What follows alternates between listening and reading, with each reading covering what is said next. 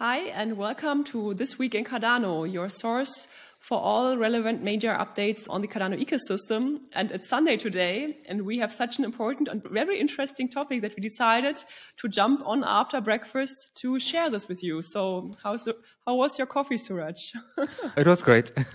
and I'm really excited to talk about the topic we have selected for this week and it is very interesting like move faster and break things. yes so let's jump on it. Yeah okay let's do it.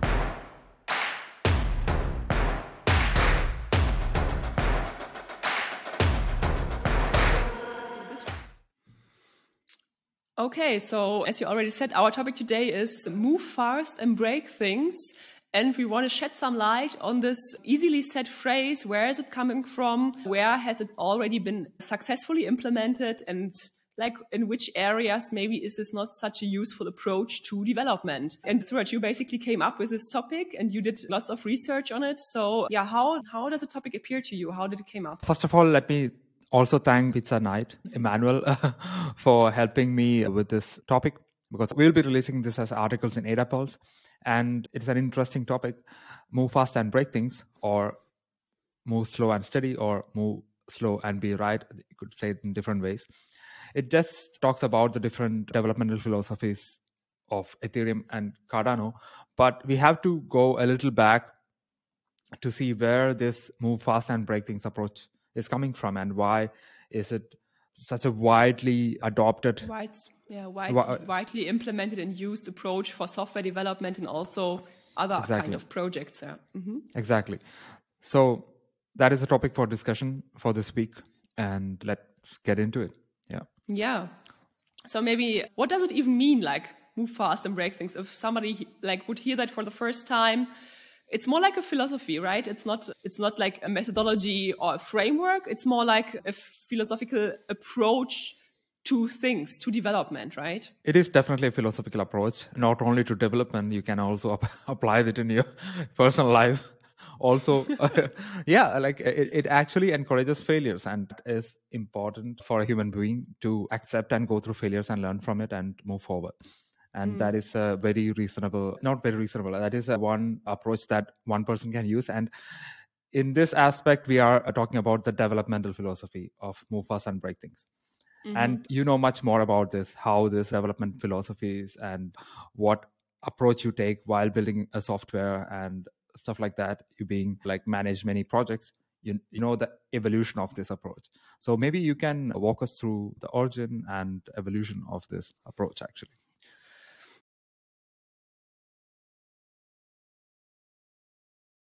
Yeah, so there are lots of concepts behind that.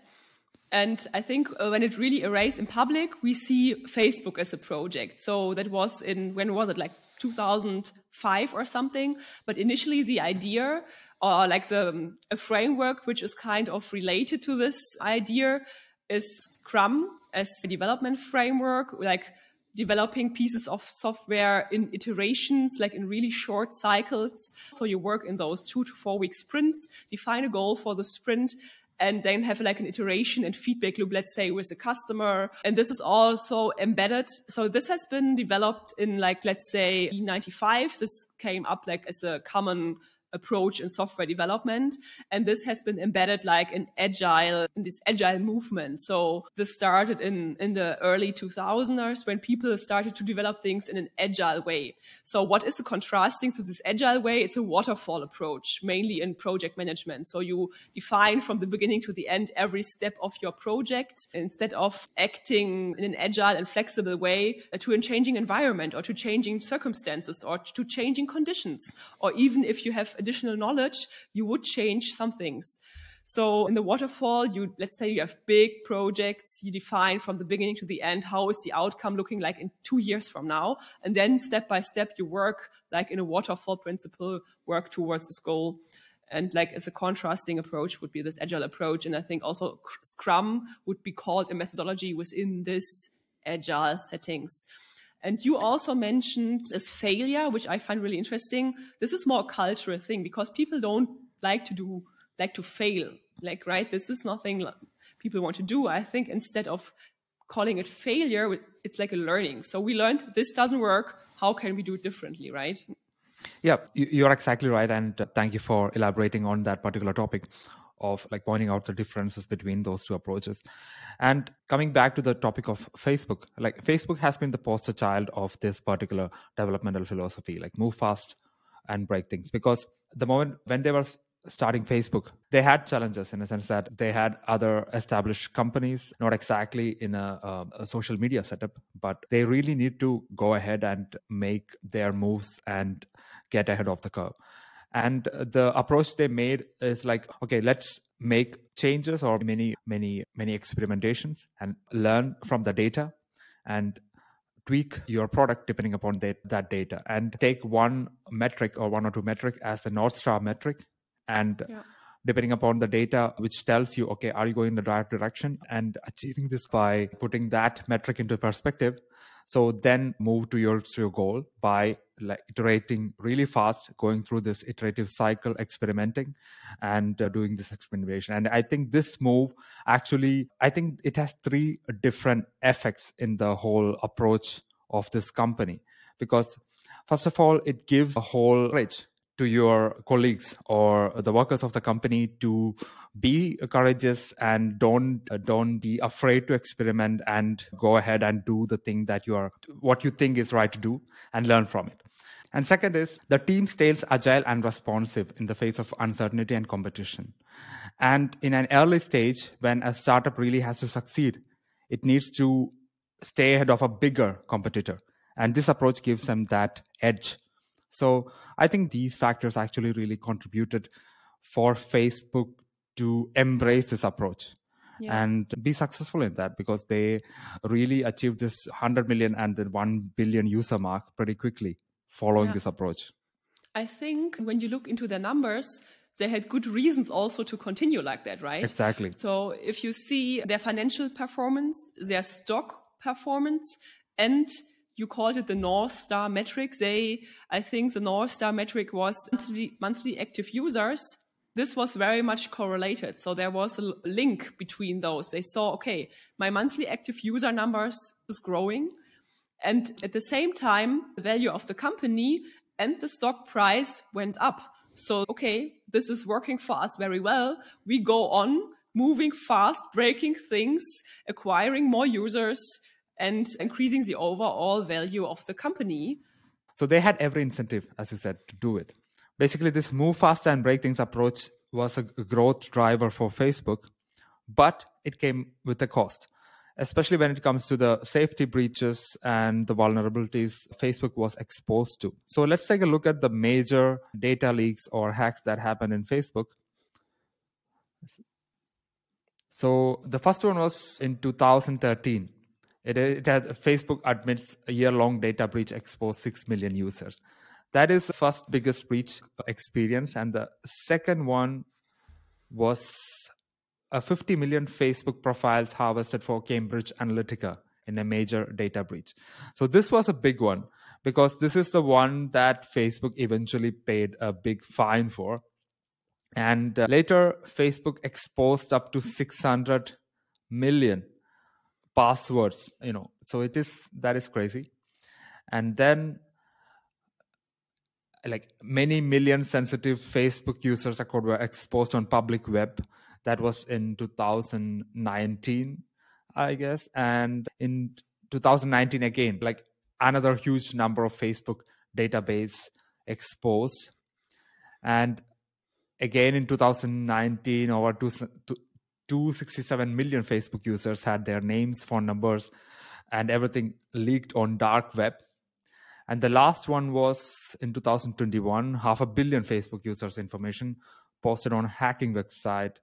So all this came up with a big cost in a and big cost in a in a reputation sense. So there were, uh, there were every one or two years, there there was a major hack that exposed lots lots of user data, mm. and eventually Facebook had to pay five billion fine, which was which was imposed by FTC, I guess, and that was that was a big hit to their reputation and reputation as a product and reputation as a company.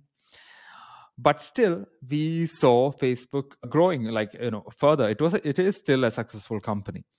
And right what do you think about it in Yeah, spite of all these breaches it grew Yeah, right I think it's very interesting. So, from my personal experience, I can say I used, I stopped using Facebook, let's say three to four years from uh, back. And still until then, so when those, like, there were like four or five breaches, you just mentioned them only in 2019. And at this point of time, I was still using Facebook, but I was never aware of it or paid attention to it. So as you can see, me being like an, I would say normal standard user, I didn't really care about that, you know? It's like, ah, okay, maybe I, I, I read something about this, how was it called? This Cambridge Analytica that was somehow recognized, but I never really took action back then. Yeah, it's interesting. yeah i also stopped use using facebook especially when it when it felt for me that you know I, I am not finding it useful. I, I don't enjoy using it. I don't enjoy spending time with it. So that's when I stop using it. I totally understand that people have to take their data carefully, like uh, seriously and caref- and do it in a expose, don't expose it. But I never really care about all these hacks in Facebook. There's a reason for it, right? I mean, at the end of the day, there was not too many personal details out there, and uh, like selling this data never really at least I felt like I never really affected me personally. And eventually, mm. when the quality of the product went down or a, a product that I was not interested in using, then I stopped using it. So it it tells about the consequences and or like it tells about the how much users will care about such things. They don't care Yeah. that much about it. Yeah. And I think if we so we have now seen some examples and where it is coming from. So what was what is the other side of the medal, let's say? So move fast and break things versus slow but steady. So what is a slow but steady and when should we use a slow but steady approach instead of move fast and break things? Because we just discussed, yeah, it's still responsible for the growth of the company. It's nevertheless of all breaches and security issues which come alongside with this quick development approach. So when should we then look into move fast? When should we look then into slow and steady? And for which kind of development systems is it uh, especially important to use such an approach? I think a, slow and steady approach is definitely for safety critical systems. Because at the end of the day, these social media companies or these uh, digital economy companies, uh, they are not safety critical systems. So, safety critical systems differ from the fundamentally different systems in the sense that safety critical system is a system, it could be a hardware, software, and also have human aspects that is essential for the safety and well-being of a society and if the system fails the consequences can be severe including human injury death damage to property financial loss environmental damage and even catastrophic systemic effects. So to design these complex safety critical systems you it, it it needs much more care and attention to detail. So it is it is required because you should ensure reliability and effectiveness of these systems. It is essential to apply thorough planning and rigorous testing to meet high safety standards. Because any mistakes during the development and implementation of such a system can have serious consequences when you implement such a project at scale. And the negative impacts and externalities cannot be actually measured or anticipated. Because it could be like catastrophic. So those are like safety critical systems where you need a slow and steady approach. Yeah, and one example I think is the Boeing case, right? Where Exactly. we see where this slow and steady approach would save lives. So Boeing was competing with the biggest competitor, Airbus. Yeah. And instead of developing a new aircraft, they decided, ah, yeah, why should we waste so much time? Let's choose, you, let's use what we have, our Boeing 737, and make an extension of that, the Boeing 737 MAX exactly and yeah was that was like they applied this move fast and break things for this for their industry which was indeed like a safety critical system or like an industry where this slow but steady approach would be more than recommended to apply, right? exactly. This is a this is a, a quintessential example of move fast and break things approach being done in a safety critical environment and resulting in a big catastrophe. So there were two tragic crashes of Boeing 737 MAX aircraft in 2018 and 2019, which is a stark reminder of like what happens if you actually fuck up a safety critical system. So yeah, true, right? So Boeing rather than as you said rather than building a new aircraft they re-engineered this 737 existing 737 to 737 max. Mm-hmm. so that re-engineering required a change in the positions of the engines on the wing which altered the aircraft's aerodynamics. And that altered aerodynamics made it prone for stalling. And in an attempt to address this stalling issue Boeing implemented a poorly designed and implemented a stall prevention system called MCAS, Maneuvering Characteristics Augmentation System. So this basically this uh, maneuvering uh, due to this 737 upgrade, a larger engine can actually push up the jet nose. So let me share my screen and tell you that. Share my screen. So this is the 737 upgrade, and the aircraft has now the seven compared to 737 737 max has a larger engine. And the larger engines could actually push up the jet's nose risking stall in certain conditions. So there was a software implemented that which will automatically license on tail by pushing down the nose. But bad sensor data could push down the nose at wrong time. So pilots try to pull up but software pushes the nose down. So this was and the funny fact was uh, not funny it is a tragical fact was the pilots were not actually trained to address trained properly to work with the system. So uh, they were not adequately briefed or trained to use the system and it did not activate in certain circumstances. So when the mca system malfunctioned it contributed to crashes of two boeing plane, airplanes. And mm. this tragedy actually highlights the importance of why you should be careful in a safety critical system, especially when you are making changes. So even this minor change of, or like even is even this change of increasing the size of engines, and then you have to build a, a software system to actually make appropriate changes to the chance of stalling it is susceptible to due to the change of the engine size and then the externalities of resulting in two big crashes losing actually more than 300 people died in these two crashes. Mm-hmm. so yeah facebook can still have a, another breach of another billion user data and everything but at the end of the day people may not die from it. And in contrast there's there are systems where people really need to be careful while making changes Mm-hmm. And that is that is that, that is actually a sad example of how uh, companies can really you know fuck up the situation, resulting in death and loss. Mm-hmm. And this is also true for safety critical financial infrastructure. So the Royal Bank of Scotland also was a poor example where where poorly tested changes to a safety critical system led to losses of millions of funds and yeah effectively money of people who had their funds stored at the Royal Bank of Scotland. You know, it's a centralized entity. And yeah, this this incident, this incident happened in 20, 2012. Yeah, and yeah, affected, like I said, millions of customers. Which was a software update that was corrupted and brought the bank system to a standstill, leading to financial losses and other negative impacts. So as you can see, okay, constructions or like, like the Boeing example, like in the production area, affecting people, financial infrastructure, not being able to provide funds or even leading to losses. So those examples are showing to really wisely choose your development approach for underlying software systems, which are the foundation and the basement of the yeah of the system. Yeah, you are right. Actually, RBS was fined 102 million by regulatory authorities for making such a negligence that actually resulted in not loss of funds, uh, but actually caused a huge dam- damage to the users in the sense of delays and funds not being able to move and stuff like that.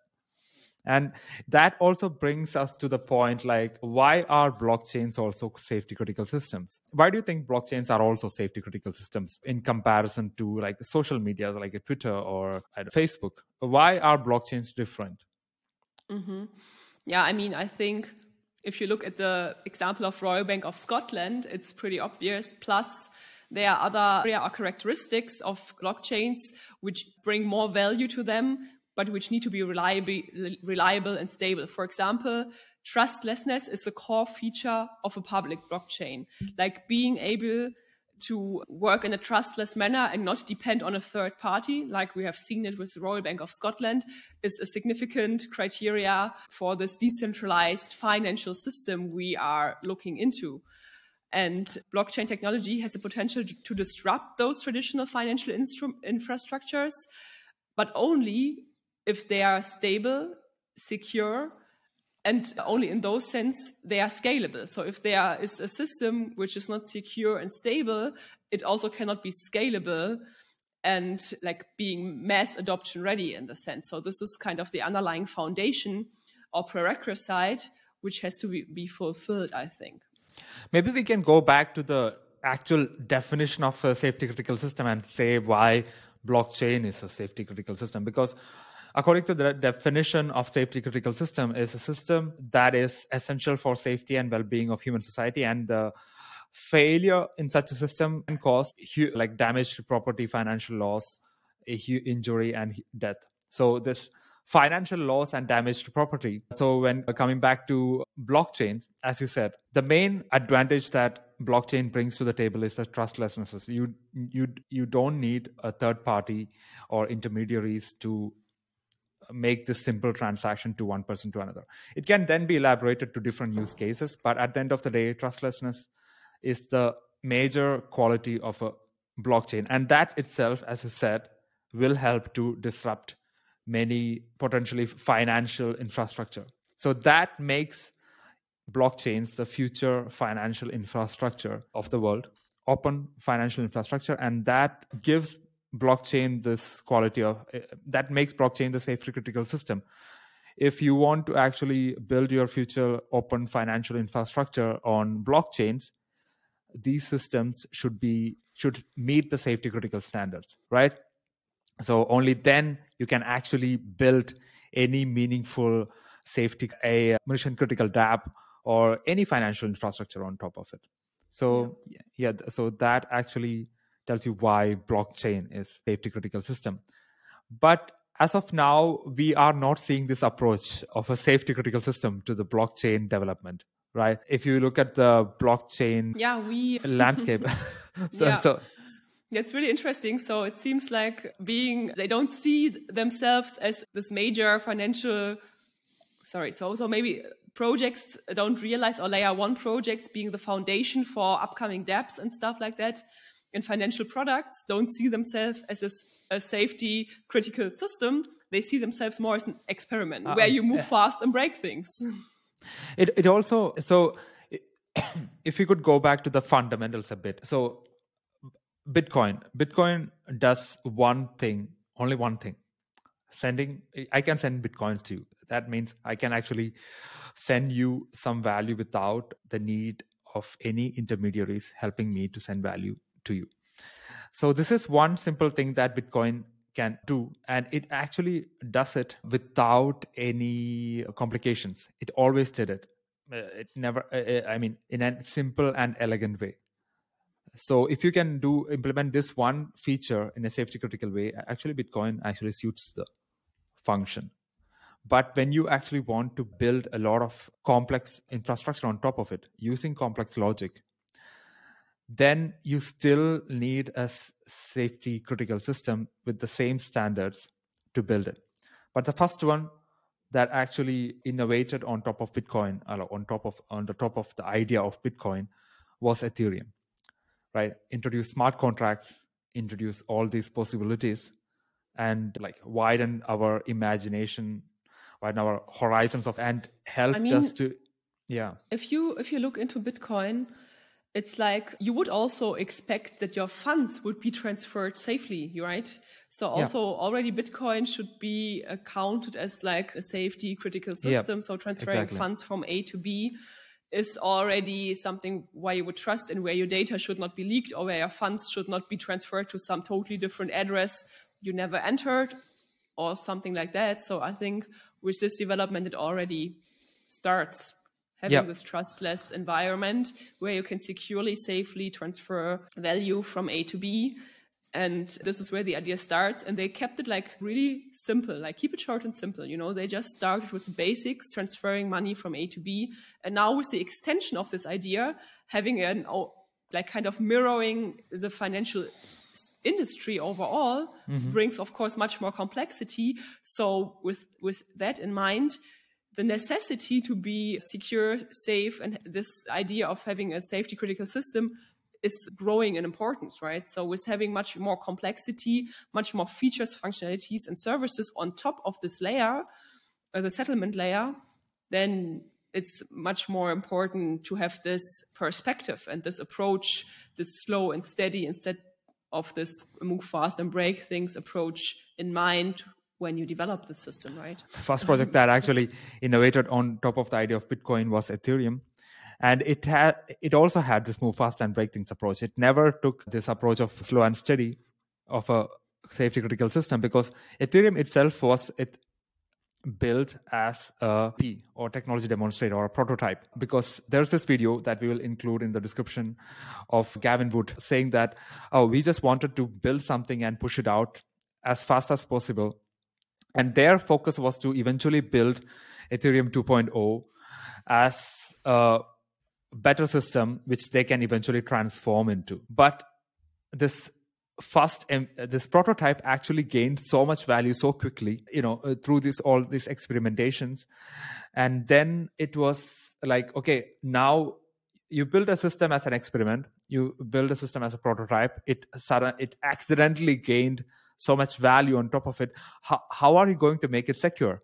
Because every so evm is uh, one of the you know source of all evil in the blockchain ecosystem. Like every hack not every like majority of the hack results from the insecurity or the vulnerabilities that evm actually you know creates or it results from the vulnerabilities of the system whole system. So if you take a look at the hacks and the vulnerabilities that blockchain ecosystem was exposed to, whether it is on Ethereum, whether it's on Polygon, whether it's on Binance Smart Chain, which is actually a copy of Ethereum. You know, it is basically the insecurity of the fundamental system that gets exposed with every one of these hacks. And there have been so, a few. There, ha- there have been some hacks, right? So uh, more more than some hacks, and it happens every month or every at least some small hack hack happen, and major hacks uh, happen multiple times a year. And if you, if you can take a look at these hacks and these vulnerabilities, I found a, a paper that was actually very good. So let's take a look at this security analysis of DeFi vulnerabilities, attacks, and advances. So this paper was released in 2022 by Hainan University, China. And here we can see the analysis of vulnerabilities. How so summarizing the threats in decentralized finance, you know, data security vulnerabilities, consensus mechanism vulnerabilities, smart contract vulnerabilities, application layer vulnerabilities, and uh, then they go into the analysis of attack events. So so they take each of these vulnerabilities like one is like utilization of flash loans. That is one one feature of this ethereum smart contracts. And if you look at these big hacks that has happened because of this vulnerability. You can see how much how like how many millions of dollars were lost in this because of these vulnerabilities. And next kind of vulnerability is like a private key leakage vulnerability. So if you if you look at what they're saying ethereum based defi dapps need to interact with wallet like metamask and ethereum provides the api that enables this interaction. So attacker gets the private key of the original contract deployers or managers to control the contract or mint or transfer tokens to others under control. So here because of such vulnerabilities um, really big hack, hacks happened and ronin bridge hack was one of the biggest such hacks happened which lost uh, through this hack almost 600 million was lost and you can go through this list there are like innumerable number of vulnerabilities and hacks and you know so and if you look at this chart you can see the vulnerabilities of Ethereum. So if you look at all these vulnerabilities, the basic thing what we can understand is that you can't build we can't build the future of finance on top of such a platform which is actually susceptible to many vulnerabilities, many hacks, and it is you can't do that. Mm-hmm. And but already there is value accumulated on that system. So how to preserve those values. Sometimes the discussion becomes okay, how are we going to protect this system? And the protection sometimes comes in the way of design choices that is that is not well thought out.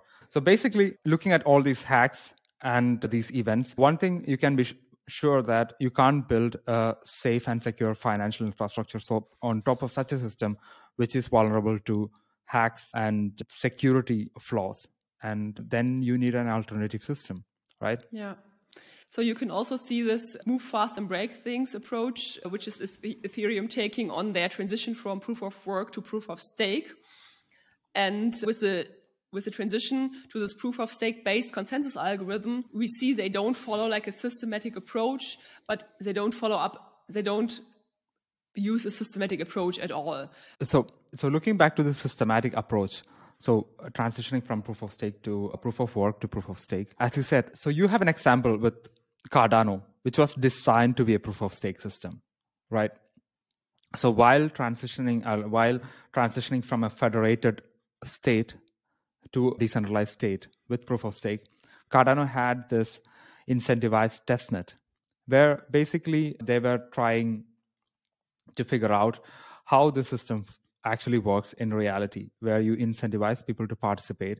And proof of stake system is a system where people actually hold these coins and participate by either running a validator node or staking to that validator and it involves a lot of dynamics like a lot of social dynamics a lot of carrots and sticks ups or like you know a lot of incentives how you can drive particular behavior with incentive and stuff like that so you can actually learn a lot from such a system right? That's what you that's what a systematic approach looks like. But as you said, if you look at this transition from proof of stake, proof of work to proof of stake in Ethereum's case, the transition was there was no such incentivized testnet or any such environment where you can actually learn the behavior that these incentives or these features of the proof of stake that they are going to implement will actually result uh, what would result from all these features on all these incentives this mixed bag of stuff when we actually expose it to the real world what is going to happen? And what do you think happened? Or like at least what are you seeing happening after this transition? I mean the staking what we can all observe is very much centralized. So in contrast to cardano where we have many single stake pool operators helping to decentralize the network. Here, it's the, contra- the contrary is taking place. So we have like a very much centralized network because of like two to three leading centralized entities offering of meeting the requirements of staking and then smaller individuals of course stake with those entities like kraken or coinbase they offer the staking service so instead of having a decentralized network with, with proof of stake we see a much more centralized networks which with high barriers to enter the decentralization or, or even to increase the degree of decentralization. So for me, it seems like decentralization is not even incentivized in this network. No, it is not incentivized in this particular with this particular features or you know that or design choices they have. So if you look at slashing, so slashing uh, is a design choice, right? And this particular design choice does not have any scientific basic in a sense that the, it is still a matter of you know, discussion where uh, even scientists don't really agree on that point or should be implemented or should be not so if you look at chains that actually is being built by academics like cardano Algorand or even avalanche with the team having an academic background they don't have they have not implemented slashing. But if you look at ethereum it has slashing. So slashing in a way is a confession of building a fucked up system. Like now you have, uh, think about it. Now you Too have many swear words in this episode here. I think we need to cut this out.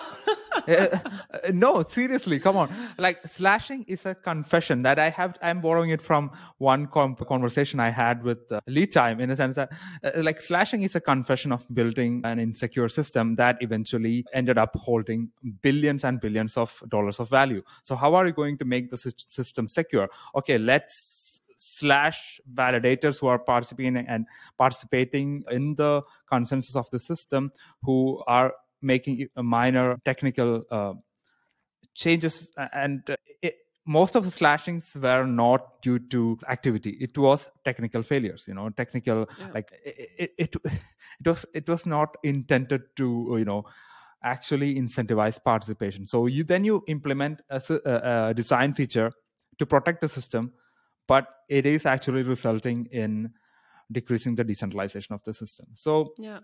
so that is yeah what do you think?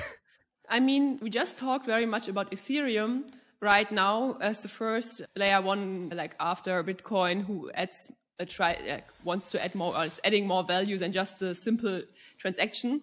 But i think it's not limited to ethereum. So as we look beyond that there's it's not just this one case but I think other major layer ones are following this approach of move fast and break things. And we wrote about that also in our newsletter. I think it was back in April already. So also Solana is following this approach. If you see, so in August, Solana got exploited and up to 6 million have been drained.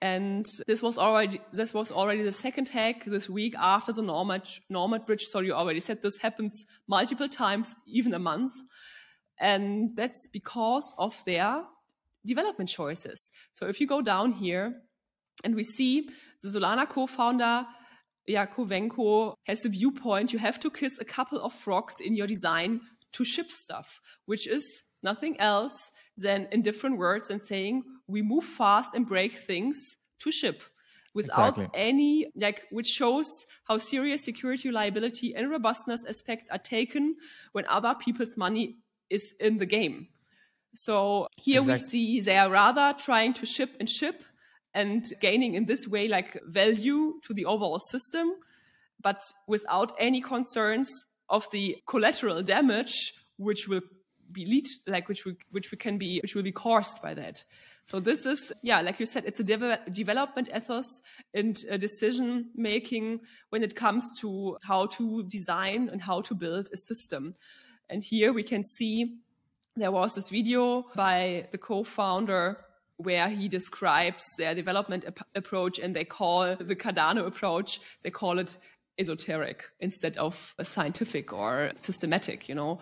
So that really shows you cannot just take approaches which have been used successfully without doubt in Web Web 2 development and transition those ideas, philosoph philosophies, methodologies without any doubt to a Web 3 world no. where you want to really design like changing systems, financial changing systems. So this should be a revolution or evolution, maybe because of the time. It's not, it's an evolution of the financial system we know.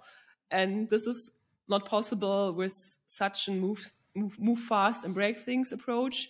It's rather necessary to take this slow and steady development here because of the criticality of the underlying system and exactly. the importance of money and yeah funds on stake affecting people's individual life in the sense, you know. Exactly. People's money are at stake and uh, nobody is going to build. So that, that actually, we actually see this, the effects of all this, right? There is not a single dApp in the entire blockchain landscape that has mass adoption or re- that actually used by regular people. So uh, there, there's no such dApp. You can uh, look into the whole blockchain landscape. You will never find one, and it is because of this this developmental philosophy being the you know being the core or of blockchain dApp development that okay let's let's approach it the same way we approach web 2 development. Let's approach it the same way elon musk is changing features with twitter you know. That's exactly how solana approached it. I mean ethereum did it in a way. And solana is ethereum's approach like move fast and break things on steroids. And yeah it is. And you can all, not only see in the dApp ecosystem you can only actually see it in the you know distribution of solana's layer 1 tokens. So ethereum distribution is at least decentralized you know in a sense that it is it has a wide distribution. But if you look at solana when you build a vc like when vcs see okay we can make money from blockchain. So let's let's make this blockchain happen okay? Let's make solana. So then the majority of the, the fund providers or like the majority of the investors are VCs and they hold these tokens. For example, FTX was a was a big holder of Solana token. So when you actually introduce such big entities into the base layer of a proof of stake system where these tokens actually decide power in these proof of stake based blockchain consensus, then you are actually introducing these single points of failures. Like when any of these big entities goes down, the whole chain is exposed to that vulnerability too. We saw that with FTX, right? FTX actually held more than 13 percentage of the total Solana tokens in circulation.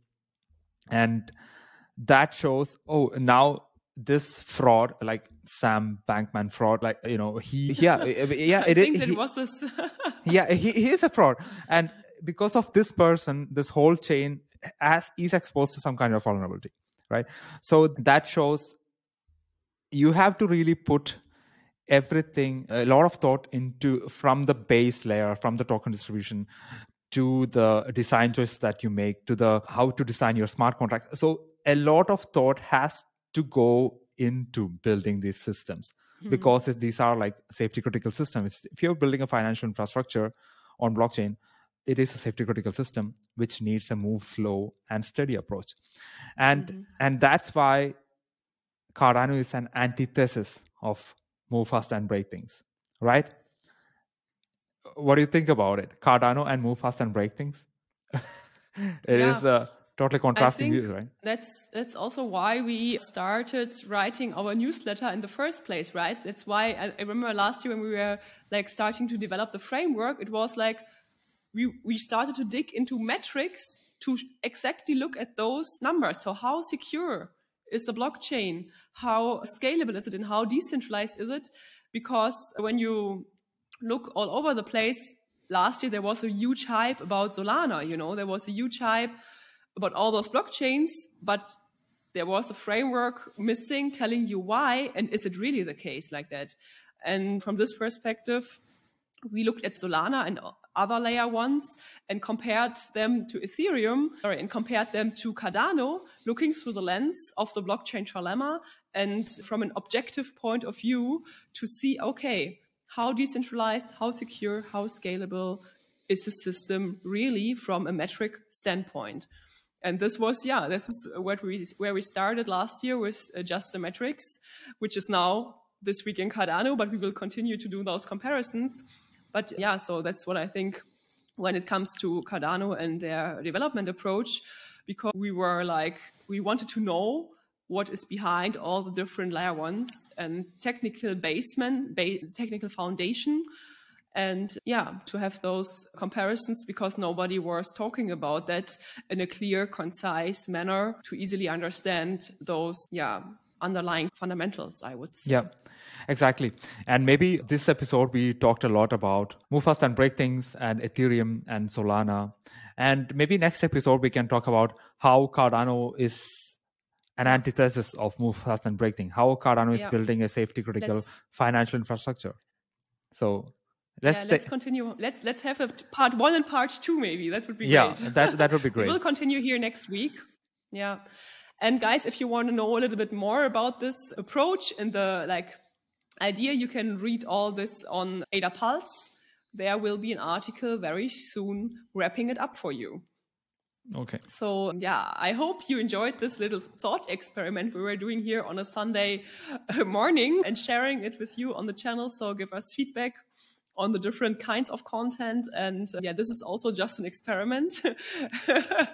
but since we are not in a, a, blockchain development, we can just move fast and break things and can try next week another one. exactly. No, this is uh, YouTube is uh, videos are not safety critical. so we can no uh, try different here. exactly. okay. Oh, great. Okay. So see you next Thank week. Thank you already and See you next week. Bye. Bye.